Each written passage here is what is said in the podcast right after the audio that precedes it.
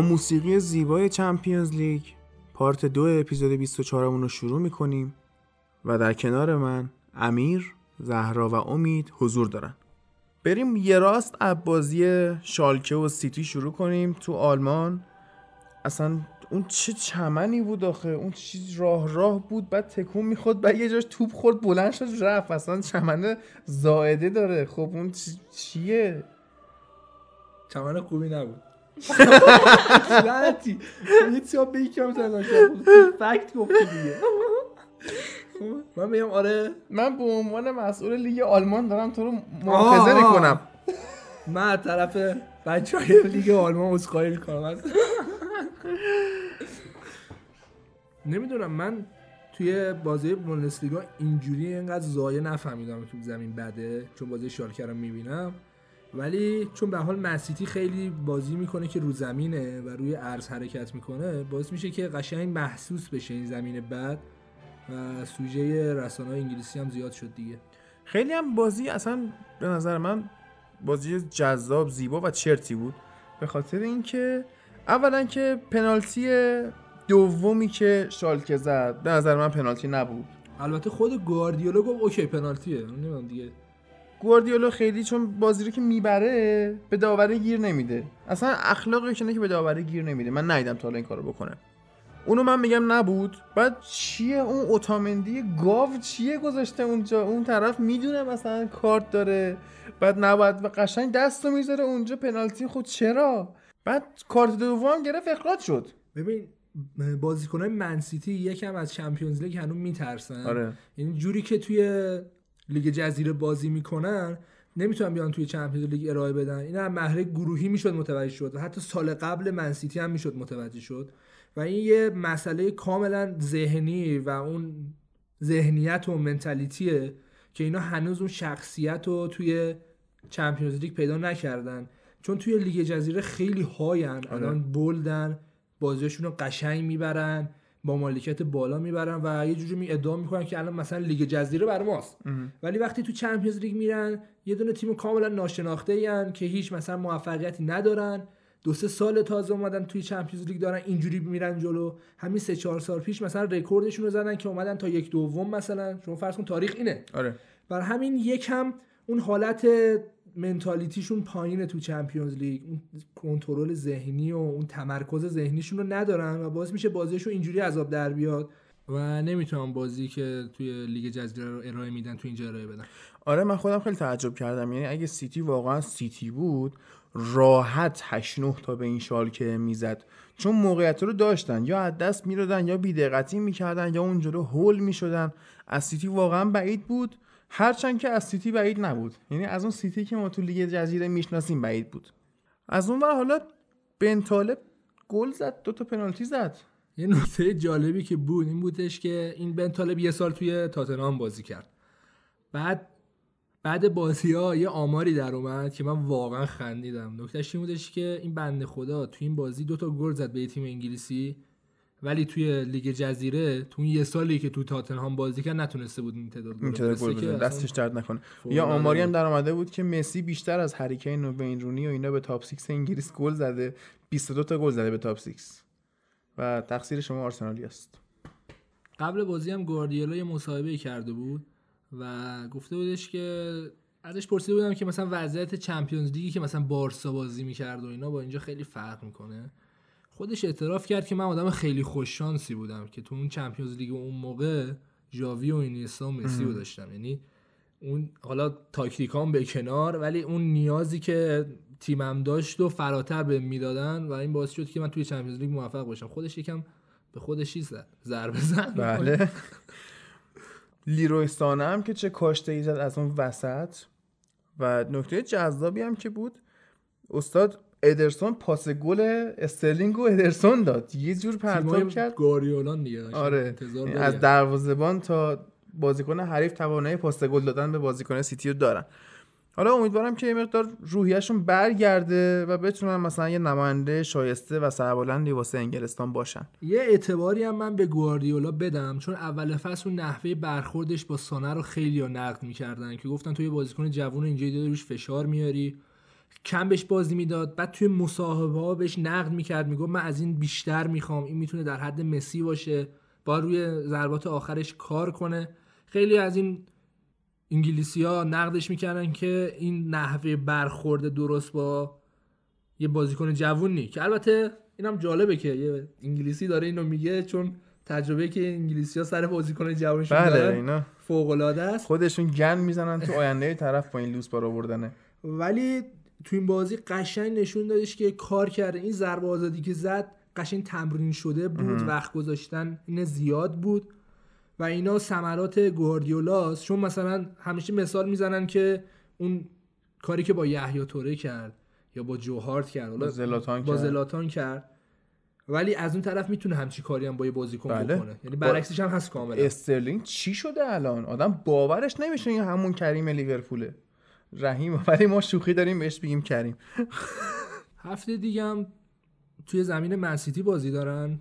به نظر نمیاد شالکه زیاد بتونه اذیت کنه یا اینکه دوباره همچه اتفاقاتی و پنالتی و وار و اخراج و اینا براشون پیش میاد. ولی اگه منسیتی اون روند منطقی شو که تو هر بازی لیگ جزیره انجام میده رو تو این بازی بتونه ارائه بده شالکه انقدر زهردار نیست که بیاد توی زمین حریف مثلا اونجوری بازی کنه. خیلی خوب این بازی ببندیم بریم سر بازی بعدی. بازی لیورپول و بایرن مونیخ که من می‌گفتم main event هفته است و مخالف بودید. می‌گفتید که اتلتیکو و یوونتوس main event هفته است که همینطور هم شد و همینطور هم نشد. یعنی اون بازی هم خیلی بازی لیورپول بایرن هم خیلی آره، اگه مهم بود. گل داشت الان ما میشستیم می‌گفتیم که main event هفته بود. آره. ولی چون یکم حالا بی‌دقتی مهاجماشون اگه یکم همکاری با ما می‌کردن واقعا main event می‌شد. حالا بریم یه کوچولو موزیک بشنویم. بیایم. بعد در مورد این بازی مفصل صحبت کنیم.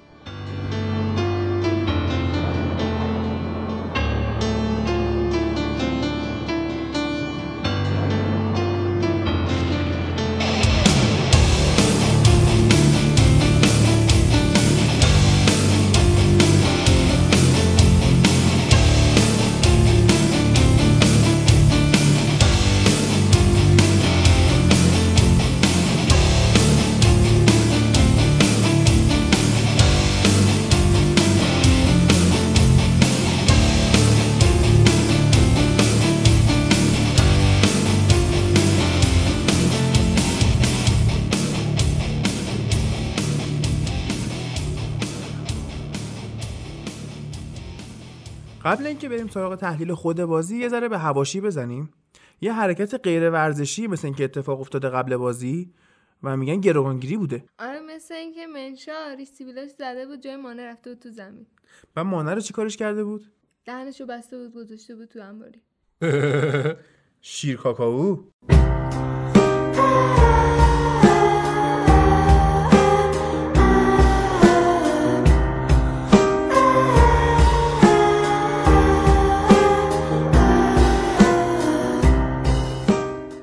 البته بماند که همین منشا باعث شد همین پرسپولیس یه بار فینال آسیا رو ببینن الان الان جای. کلکل استقلال پرسپولیس نیست. من حرفمو زدم. جردن هندرسون رو ما هرچی پاش کود دادیم بلند شد را افتاد. مرسی پسر. مرسی واقعا. چون من دقیقا هفته پیش ازش کلی تعریف کردم. همین حالی که اینجا بغل من نشسته خندید. تو این بازی بی‌نظیر بود. بهترین بازی عمرشو کرد فقط به خاطر من که تو رو ضایع کنه. و از نظر تاکتیکی بار فنی تیم لیورپول از نظر دفاعیشون روی هندرسون بود. حتی میومد وینگای راست و چپ بایرن هم آره. کنترل می‌کرد و فضا بهشون نمی‌داد. از این نظر یکی کامل ترین هافک دفاعیایی بود که مثلا تو این یه سال اخیر آدم بازیاشون رو ببینه. آره. از اون برم قنبری خیلی اذیت کرد. گنبری.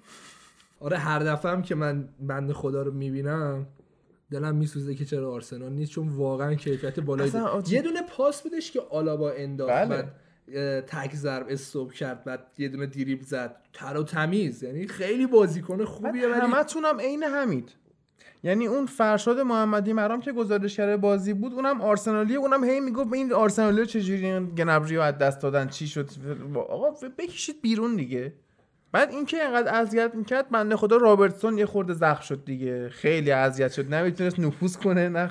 از هیچ هیچ بال راستی تو این فصل رابرتسون رو اینقدر اذیت نکرده بود.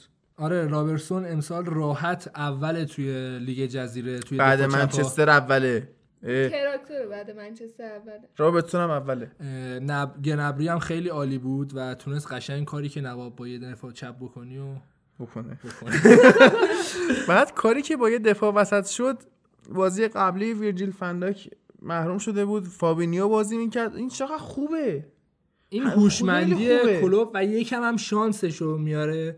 چون یه چند تا بازی شد که مجبور شد فابینیو رو بذاره دفاع آره. وسط و اینکه راحت شد خیالش از این بابت. از طرفی هم از نظر ذهنی فابینیو آماده بود که من می‌تونم یه خط عقب‌تر بازی کنم راحت آره. در سر این کارو تو این بازی خیلی تر تمیز انجام داد. بهترین بازیکن زمینم که بی رقیب استاد خاوی مارتینز بود که یه جوری اون ببین همه فضاها رو بست. هر کاری تونست کرد این بازیکنان لیورپول نمی‌تونستن همدیگه رو پیدا کنن پاس پاسای ریز بدن.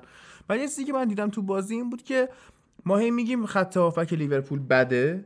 اینا یه ضعف دیگه ای هم که دارن اینه که مهاجماشون قد بلند نیستن. و اگه مثلا فرزن یه فلینی داشت لیورپول راحت بایرن رو زده بود چون با اون دفاع وسط که بایرن داره اون زوله و امیر مهدی جوله چیزو هوملس و اینا راحت مثلا فلینی اینا رو حریف بود یه نفره یه توییت جالبی که بعد بازی بود این بودش که اگه هوادار بایرن واقعا قرض شناسی بودن عکس خاویر مارتینز رو می‌زدن توی اتاقشون و هر روز سجده. می‌کردن چون چون خیلی تو این بازی نشون دادش که ظرفیت اینه که راحت بتونه یه هافکی که بشینه عقب بازی حریف رو تخریب کنه. کامل. نه اینکه مثلا- تخریب می‌کنه آره ها. یعنی نه اینکه مثلا دو تا توپشون رو قطع کنه آره. قشنگ تخریب کنه رو داره. کمان هم برعکس حالا بوندسلیگا که صحبت کردیم عملکرد خوبی نداشت. آرنولد خیلی خوب بود. یه شانسی که یوان کلوب داره اینه که دفاع چپ و راستش خیلی عالیان و اینا رو بازی میده و خیلی هم خوب جواب میدن. باش. نبی به قول خیلیا ستاره بازی بود. به قول کیا؟ به یه سری اپلیکیشن ها که مثلا rating میدن میگن نبی man of match شد. ولی نبود واقعا. و دقیقه 76 هم تعویض شد. دو, سه تا شوت زد. کلا بازی چیزی که من دیدم پاسای خوبی هم می‌داد ولی نه. فقط مارتینز. اگه یکم یوان کلوب جرأت داشت اون ترکیبی که محمد صلاح رو میذاش نوک و فیلمی رو میذاش فالس آره. جلوی بایرن بازی می‌داد چون باعث می‌شد تیم ضد حمله های زیادتری بکنه شاید می‌تونستن این بازی هم حتی ببرن. ولی خب یکم محافظه کارانه بازی کرد و این باعث شد که حالا این بازی سف سفر بشه ولی سف سفر لوسی هم نبود که آدم خسته آره. بشه واقعا. بعد آخه تعجبم که من کردم این بود که اوریگی رو برداشت تعویضی آورد تو بعد شکیری رو نیاورد تو اصلا این با سابقه بازی تو بایرن می‌تونست حتی کمک بکنه. استوریج هم که میومد یه موقع اینجور موقع ها از اون گلا می‌زد و یه قر دستی هم می‌رفت برا خودش به اضافه کمر. اونم نیاوردش تو. یه چیز خیلی جالبی که بعد بازی بود این بود که هر دو تا مربی می‌گفتن این بهترین نتیجه برای ما بود. یعنی یورگن کلوپ گفت من راضی بودم سف سف کوچ که عشق کرده بود می‌گفت ما اصلا اومده بودیم یکی یک کنیم حالا سف سفر هم خوبه. یعنی کلا راضی بودم. یعنی لیورپول باید چیز کنه خیلی سریع توی آلمان یه گل بزنه. آره هر چقدر که از زمان بازی بگذره بایر مونیخ یکم دوره خودش رو جمع می‌کنه. سوارتر آره، میشه. سوارتر میشه رو بازی. بعد توی وضعیت خودشون هم از اون دقیقه آخر که از نظر ذهنی نیاز داری و خب قطعا هواداره بایرن کمکشون می‌کنن. برای همین باید اگه قرار سود کنه باید گل آره. رو زودتر بزنه. خیلی خب این بازی هم تمومه. میریم سراغ بازی سوم.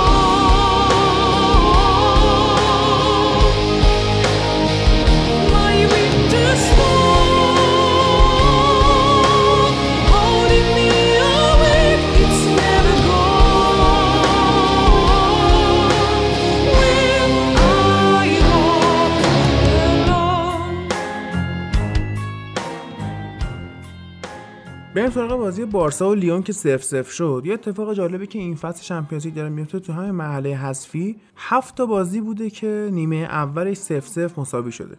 بعد تاثیر مستقیم وی ای هم این که آره ولی آخرین باری که این اتفاق افتاد پراید تولید نشده بود. این بازی سف سف شد در حالی که می‌تونست این نتیجه رقم نخوره. والا در مورد نتیجه این بازی من هر حرفی بخوام بزنم تکرار مکرراته. فقط چیزایی که قبلا گفتیم و باید دوباره بگیم. در مورد خط هافبک و خط حمله بارسا و خط دفاعش صحبت ها رو به اندازه کافی کردیم. واقعا چیزی نداره که جدید بخوایم بگیم. همون اتفاقات کلیشه‌ای همیشگی افتاد. من سعی می‌کنم بیشتر در مورد لیون صحبت کنم در مورد تاکتیکی که تو این بازی داشتن. شما اگه دفاع وسط های لیون رو دیده باشی تو این بازی آمارشون هم نگاه کرده باشی روی هم رفته. 5 تا ریکاوری توپ داشتن چهار تا نبرد هوایی داشتن 10 تا نبرد تن به تن داشتن 7 تا قطع توپ داشتن.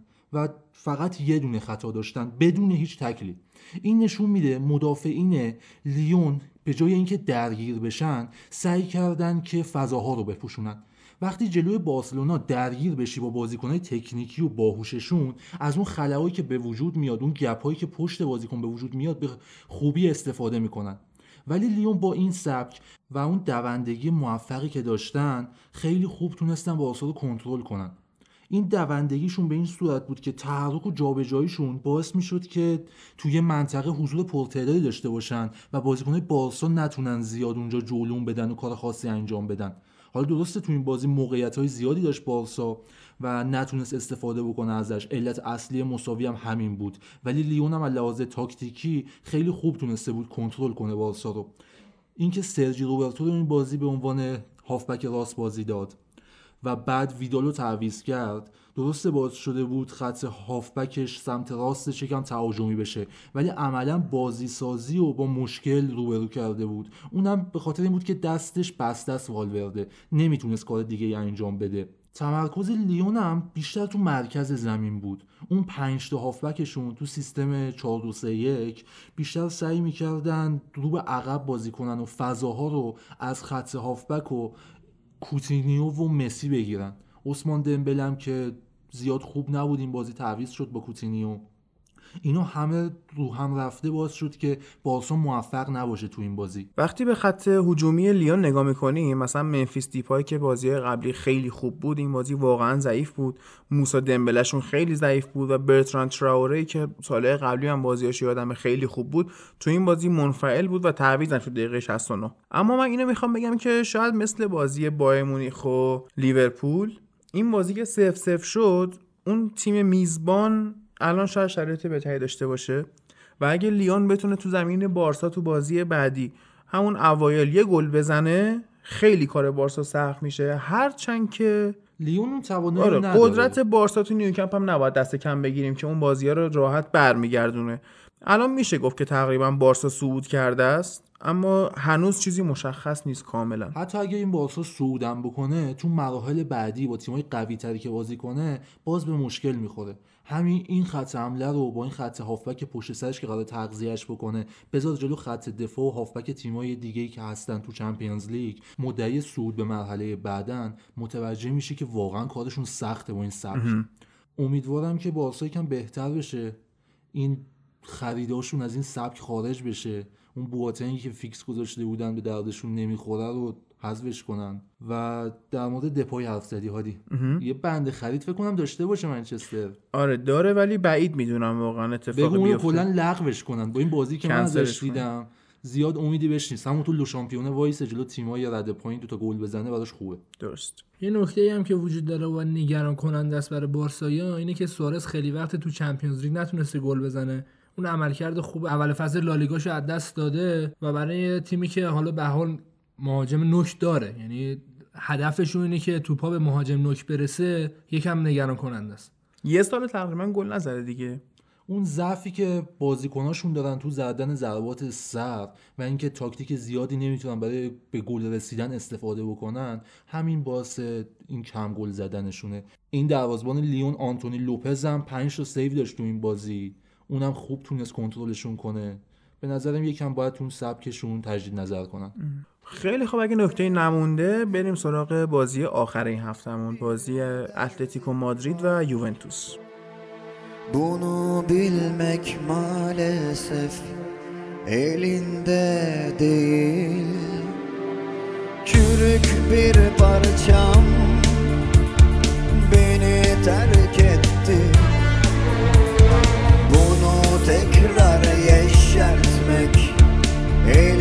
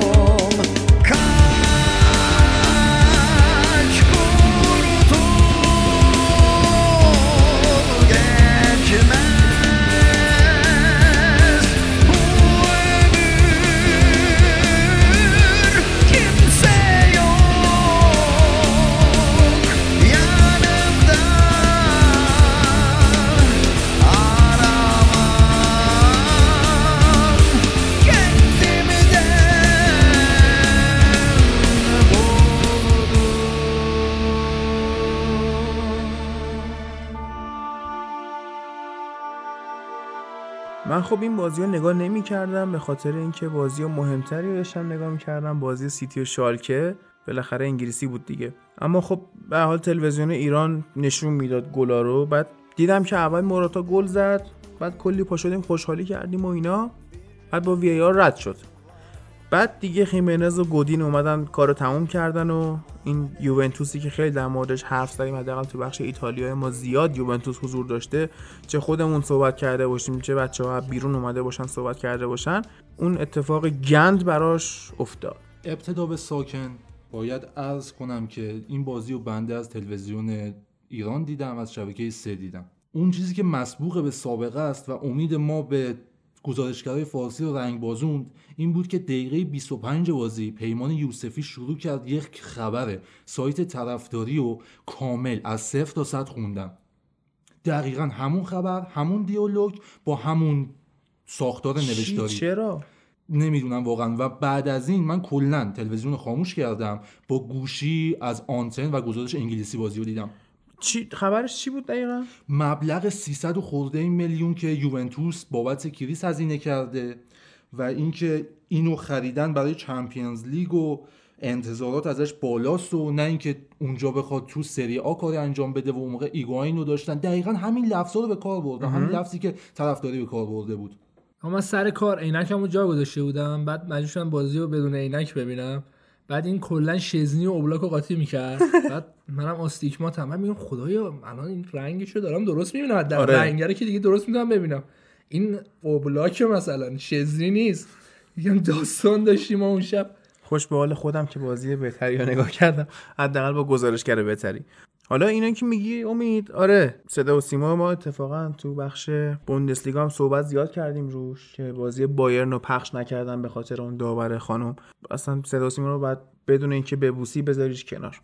والا چی بگم؟ ولش کن اصلا بریم سراغ بحث فنی. سراغ بازی که یوونتوسی ها خیلی خوشحال بودن که بونوچی و کیلینی به این بازی رسیده بودن. آقا حضور بونوچی و کیلینی تو قلب دفاع و اون بعد کاستا تو حمله اتلتیکو یه هتریک تو بازیکنای چرک بود. بله. من خودم حال کردم با این هتریک خیلی خوب. خیلی بازی کنه با اخلاقیه نیست؟ خیلی بازیکن با اخلاقی dive ی که سر گل موراتا انجام داده دیدی؟ نه dive نبود ولی به قول خود موراتا می‌گفت که خودتون می‌دونین کیلینی رو اینجوری دست بذاری نمیفته یعنی هوله رو داده ولی میگه ابعاد کیلینی اونجوری نیستش که با یه دونه هوله اینجوری خوش بنازه والا هادی با این فیزیک مناسبی که دارن به کیلینی بزنه مطمئنا اتفاقی نمیفته براش. اینم بذاریم کنار. برسیم به اینکه چی شد؟ اصلا یوونتوس تو این بازی نتونست خودش باشه. شما اگر بازی های یوونتوس رو تو این فصل دنبال کرده باشین متوجه میشین که اینا کم کم توپ از عقب می‌گیرن پاس میدن به پیانیچ. پیانیچ طراحی و شروع حملات داره. تو بازیایی که اینا عقب زمین حبس شدن و پیانیش نتونسته توپ گیری کنه و بازی سازی رو انجام بده. به مشکل خوردن. بخوام براتون مثال بزنم. این بازی بوده. بازی با لاتزیو بوده و بازی با آتالانتا. شما اگه بازی رو کامل دیده باشین در مواقعی که یوونتوس می‌خواد ضد حمله بزنه و مهاجمای اتلتیکو تو box یوونتوسن دو تا هافبکشون توماس و رودری سریعا یا فضا رو برای پاس دادن از پیانیچ می‌گیرن یا اینکه رو پاش میان و نمی‌زنن توپ بهش برسه حتی. و حتی زمانی که می‌خوان حمله رو شروع کنن از خط دروازه بیان بدن به مدافع مدافع به پیانیچ و حمله رو شروع بکنن. اون تایم هم کاستا و گریزمن این حرکت رو انجام میدن. تو این بازی اتلتیکو 6 تا هافبک بازی داد. یعنی 4 تا فیکس بازی کردن دو تا تعویض شدن. این 6 تا بازیکن روی هم رفته 44 تا دوئل انجام دادن که 23 تاشو بردن. بیشترین تعداد برد مال ساول بود که 5 تا برده بود و کوکی که 7 تا برد. بازم اینا کمتر تدافعی هن. این نشون دهنده اینه که اون دوتا هافبک وسط رودری و توماس بیشتر سعی کردن فضاها رو از پیانیچ بگیرن و مهاجما رو کنترل کنن که اینا نتونن پاس صحیحی بدن و طراحی حملات رو داشته باشن. حالا برگردیم. من گفتم که دوتا مهاجمشون در مواقع حمله سعی می‌کردن اون ارتباط دفاع به حمله رو قطع کنن. آنتون گریزمان 10 تا دوئل داشته. دیگو کاستا 13 تا. در صورتی که رودری و توماس روی هم 10 تا دوئل داشتن. این نشون دهنده اینه که چرا پیانیش تو این بازی از کار افتاد. بذار حالا آمار پیانیش تو بازی قبلی که فیکس بود و تو سری آ بهتون بدم. دو هفته قبل جلو ساسولو بود. ریت 7 و 8 گرفت. کلا کلا سه تا پاس کلیدی داد. 82 یکی پاس داده بود. 90 درصد صحت پاس داشت. بدون هیچ شوتی. شوت در چارچوب هم مسلما نداره. دیریبلم دو تا انجام داده که یکیش موفق بوده. مرسی. دوئل هم 8 تا انجام داده که یکیش موفق بوده. و تنها نقطه بولدش تو این بازی پاس گل بوده. این نشون میده که اینجا فقط طراحی حملاته که مهمه برای پیانیچ و چیزی که آلگری ازش می‌خواد. حالا بیاین توی این بازی. سه تا پاس کلیدی دقیقا همون تعدادیه که جلوی ساسولو داده. پاساش 56 تاست در مقابل 81 اون بازی که اینم به خاطر تعویض پیانیچ میگیم ایراد نداره. خب کمتر شده آره. خب. صحت پاسش بیشتر رفته. 90 بوده شده 91 شوت نداشت اون بازی این بازی شده سه تا. شوت در چارچوب هم یه دونه خارج چارچوب داشته دو تا بلاک که مسلما شوت در چارچوب هم نداشته. دریبل هم تو این بازی نداشته. دوئلاش هم 6 تا انجام داده که دو تا برده. یعنی می‌خوای بگی که بازیکنهای اتلتیکو یه فشاری به پیانیچ آوردن که این اصلا نتونست کاری بکنه. وقتی پیانیچ رو ببندی مثل حالتی که جورجینیو رو بستی یوونتوس هم از کار میندازیش. تقریبا همین رو می‌خوام بگم. شما برای اینکه یوونتوس رو از کار بندازین نیازی ندارین که اونجا اون جلو بازیکنهای زیادی قرار بدی. چه می‌دونم اتوبوس بچینی و این حرفا. فقط کافیه باشون درگیری ایجاد کنی. آره. شما فقط این وسط یکم درگیرشون کنی. این بازیکنی که قرار طراحی حملات رو داشته باشه از کار بندازی. از کار بندازی نه اینکه بهش توپ نرسه. فقط فضا نداشته باشه برای پاس دادن.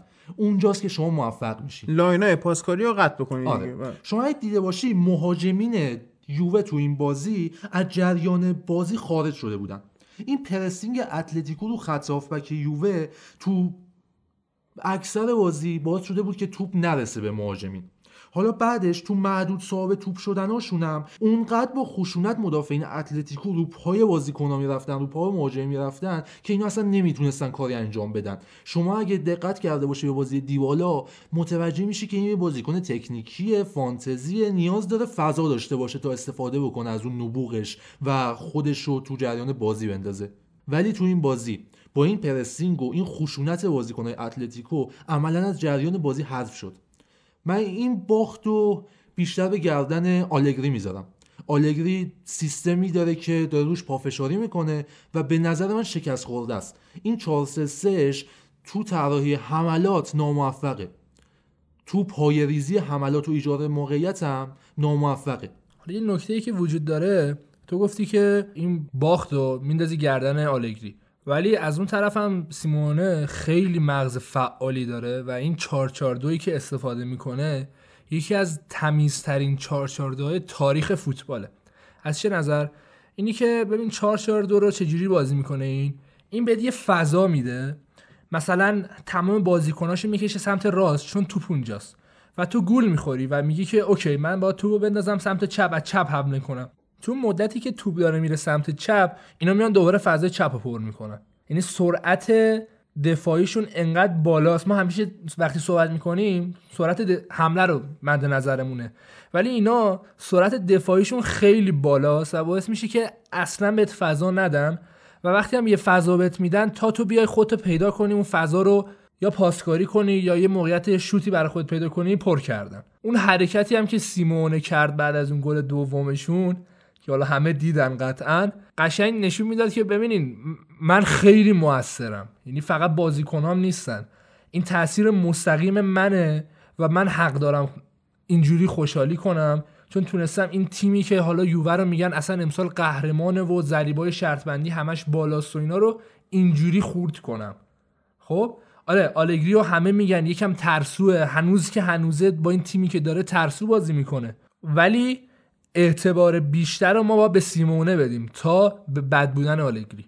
قبول دارم اینو تحرک بالایی که بهش اشاره کردم دقیقا همین بود. خط هافبک و خط دفاعی که واقعا دارن جنگنده بازی می‌کنن و هوشمند.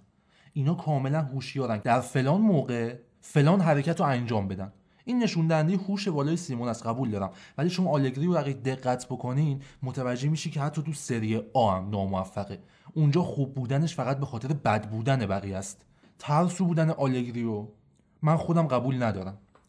و این ترسی که الان داریم می‌بینیم فشاریه که از سوی رسانه ها و مدیرای باشگاه روش اومده فشاری که هوادار روش گذاشته. می‌خوان چمپیونز لیگ ببرن می‌خوان چه می‌دونم هتریک کنن می‌خوان خیلی اتفاقات خوب رقم بزنن و این باعث میشه مربی و بازیکن به مشکل بخوره.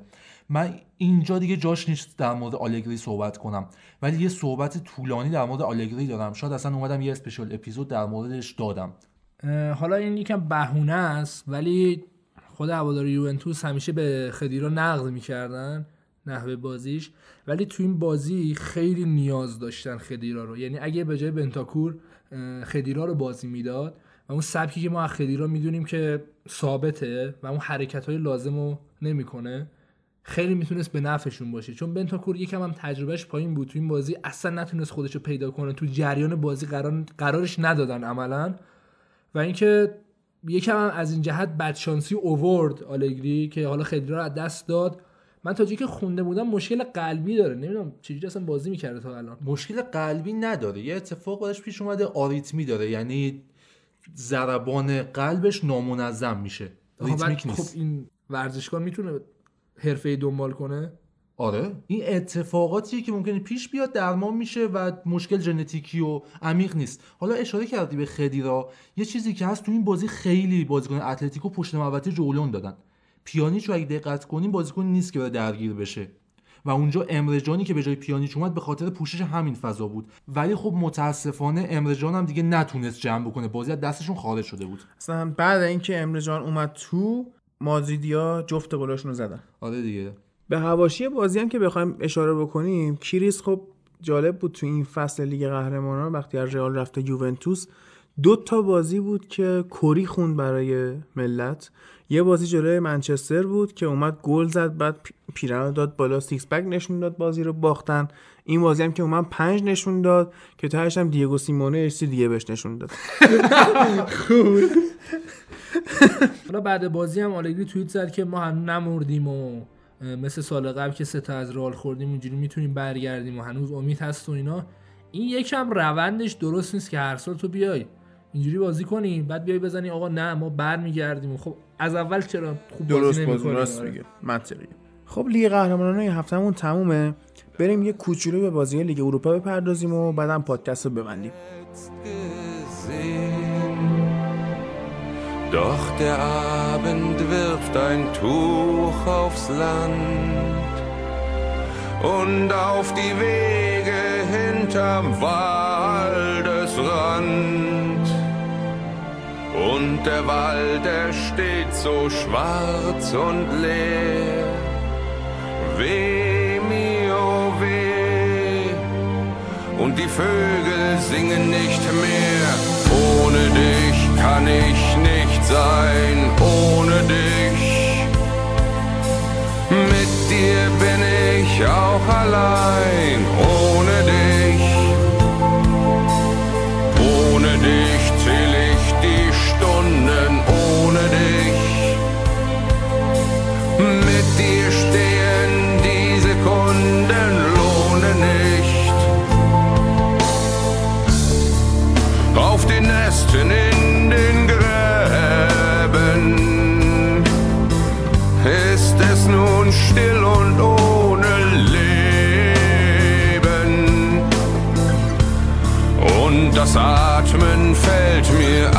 ach so schwer. Weh mir, oh weh. Und die Vögel singen nicht mehr. Ohne dich kann ich nicht sein. Ohne dich. تو بازی مهم لیگ اروپا سویا رو داشتیم که لاتزیو رو حذف کرد آینتراخت فرانکفورت شاختار رو حذف کرد دینامو زاگرب ویکتوریا پلژن رو حذف کرد ناپولی زوریخ رو حذف کرد سالزبورگ اتریش که خیلی تیم عجیب غریب قویه کلوب بروژ رو حذف کرد. والنسیا سلتیک و آرسنال هم با تبوریسوف و در مورد این بازی صحبت می‌کنیم و چلسی هم که مالمو رو برد. اینتر هم راپید وین تیم قدیمی فراد مجیدیتون رو برد و رن فرانسه هم رئال بتیس رو حذف کرد. اما در مورد آرسنال بخوایم بگیم تو زمین باته باختید بازی رو. بعد اومدید اینجا یکی از بچه های گروه زد بازی بلند شده اومده به خودشون گل به خودی زده. چیه اون زاخار بلند شده؟ خب چرا؟ با, با این ضرب و زور باید ببرید. بعد گلای دوم سوم آرسنال رو کیا زدن؟ مصطفی و سوکراتیس. شما یعنی فوروارد ندارید هافبک ندارید؟ و اصلا مصطفی گلزن من می‌خواستم تلویزیون خاموش کنم. حالا بحثش جداست. ولی از خدایان فوتبال تشکر می‌کنم چون هفته پیش من خیلی دیگه قطعی گفته بودم که ما باتر رو می‌بریم. آره. خودم هم یکم چیز شدم. گفتم خدا نکنه که آقا حالا یه اتفاقی بیفته که ما بیایم از باته ببازیم. ولی خب زیاد حالت تاکتیکی قوی نداشت. چون باته. تیم سطح دویه و حملات زیادی آرسنال می‌کرد که دست و پا شکسته بود. فقط نکتهش این بودش که حالا اوزیل برگشته و تو این بازی هم کامل 90 دقیقه بازیش داد و یکم احساس می‌کنم که آشتی کردم با هم دیگه و اوزیل هم تونست اون تاثیرش رو تو بازی بذاره. نه اینکه حالا پاس گل داده باشه ولی اون هوشمندیش اون کریتیویتی چرا انگلیسی میگم وقتی نمی‌تونم بگم؟ اون کریتیویتیشو توی بازی اجرا می‌کرد که خود امری هم راضی بود از عمل کردش. آرسنال مراحل رو بالاتر میاد ولی یکم باید روی روند تهاجمیشون بیشتر کار کنن. اوایل فصل خیلی عالی بودیم. از چه نظر؟ این بودش که درصد شوتامون که گل می‌شد خیلی بالا بود. این یکم آدمو میترسون که دقیقا الان تو همون چاله افتادیم که اینی که این درصدای بالا اگه درصدش بیاد پایین چون موقعیت کمه باعث میشه دیگه ما گل نزنیم. و این اتفاق چند هفته است برای آرسنال افتاده. اون خلاقیتشون رو دیگه ندارن. مچ نشدن با تیم. با این ترکیب جدیدی که حالا مثلا امری براش گذاشت در کل چیزی که پیش بینی می‌شد همین بود. ولی نکته جالبش برای من بودش که وقتی گل دوم رو زدیم امری خیلی خوشحالی کرد و اون دستش رو مش کرد و اینا. یه جد خوبه که براش مهمه این قضايا شاید هم خیلی تحت فشاره آره. دقیقا. و این خوبه. چون ونگر خیلی طول می‌کشید که به این سطح برسه که تحت فشار قرارش بدن. ولی امری خیلی زودتر تحت فشار میفته و این خیلی برای تیم بهتره چون باعث میشه تیم های بازی کنه و اون منتالیتی که آقا این بازی آخرمونه. یا این بازی حساسمونه باعث میشه که یک کم عملکرد بهتری داشته باشن درست. بعد قرعه کشی هم که امروز انجام شد. چلسی خورده به دینامو فرانکفورت خورده به اینتر. خدا شکر. اون یکی دینامو زاگرب خورده به بنفیکا. ناپولی خورده به سالزبورگ که خیلی بازی جذابیه. والنسیا خورده به اف سی کی. یه دونه یو فقط کم داره. و سویا هم خورده به اس ال پی. این تیمای لیگ اروپا رو هنوز من درکشون نمی‌کنم. خیلی هاشونو آرسنال خورد به ژن فرانسه و زنیت هم که با سردار آزمون دیشب خیلی خوب کار کردن و سردار باعث شد. که آره. صعود کنن. خیلی عجیبه آره. خوردم به ویارال که اونا هم کارشون خیلی سخته. پارت دو اپیزود 24 اون هم همینجا تموم میشه. مرسی که ما رو گوش می‌کنید و ما رو معرفی می‌کنید. بریم سراغ بازی ها. این هفته جذابی که داره میاد و ببینیم که چیا واسمون پیش میاره فوتبال.